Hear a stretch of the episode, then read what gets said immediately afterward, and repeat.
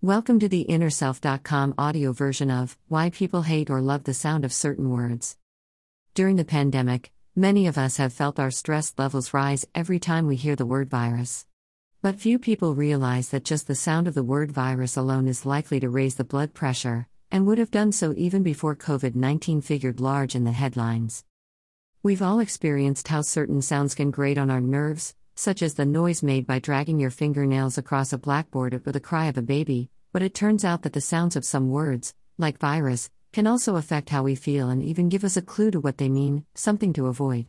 This phenomenon, where the sound of a word triggers an emotion or a meaning, is referred to as sound symbolism. Yet the idea that there might be a link between the sound of words and their meaning flies against accepted linguistic thinking going back more than a century. In our book, The Language Game, How Improvisations Created Language and Changed the World, we outline a radically new perspective on how we, as humans, got language in the first place, how children can learn and use it so effortlessly, and how sound symbolism figures into this. The relation between sound and meaning. The language sciences have for a long time assumed that the sound of a word should tell us nothing about what it means.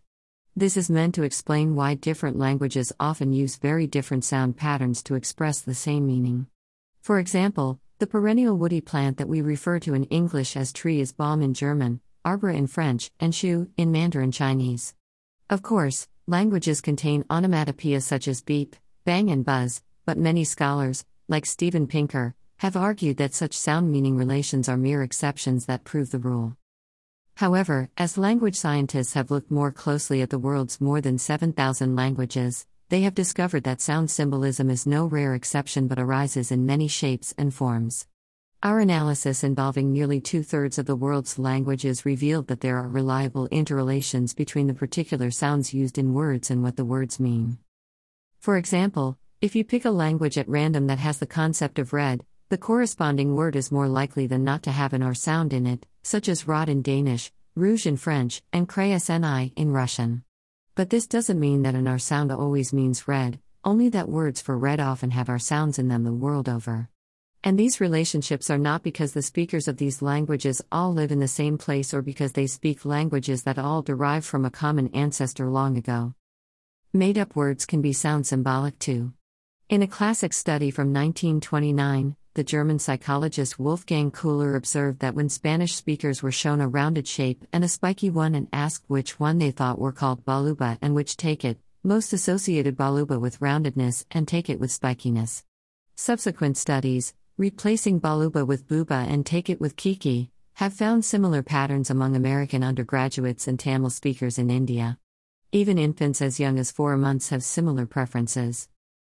In a 2021 study, we showed that this booba-kiki effect might be rooted in emotional arousal, calming versus stimulating. People in our experiments felt that the spiky shapes induced a degree of edginess, whereas the rounded figures were perceived as softer and more calming. Similarly, kiki was rated as having tense, hard sound properties, whereas booba was more soothing. In a final experiment, participants matched a completely new set of rounded and spiky shapes to a completely new set of booba/kiki-like nonsense words. The results confirmed that spiky shapes were chosen for high arousal words and rounded shapes for low arousal words. This suggests that at least some of the connections between sound and meaning in our vocabulary are driven by our emotional responses to what we see and hear. Why we also need arbitrariness. Sound symbolic connections between sound and meaning are useful. They can make the task of learning a language easier because the sound of a word can constrain what it might mean. But there are limitations to this. Computer modeling of how children learn language has revealed that, as a child's vocabulary grows, it becomes harder and harder to have unique sounds to signal different aspects of meaning, such as that all words relating to water should start with a W.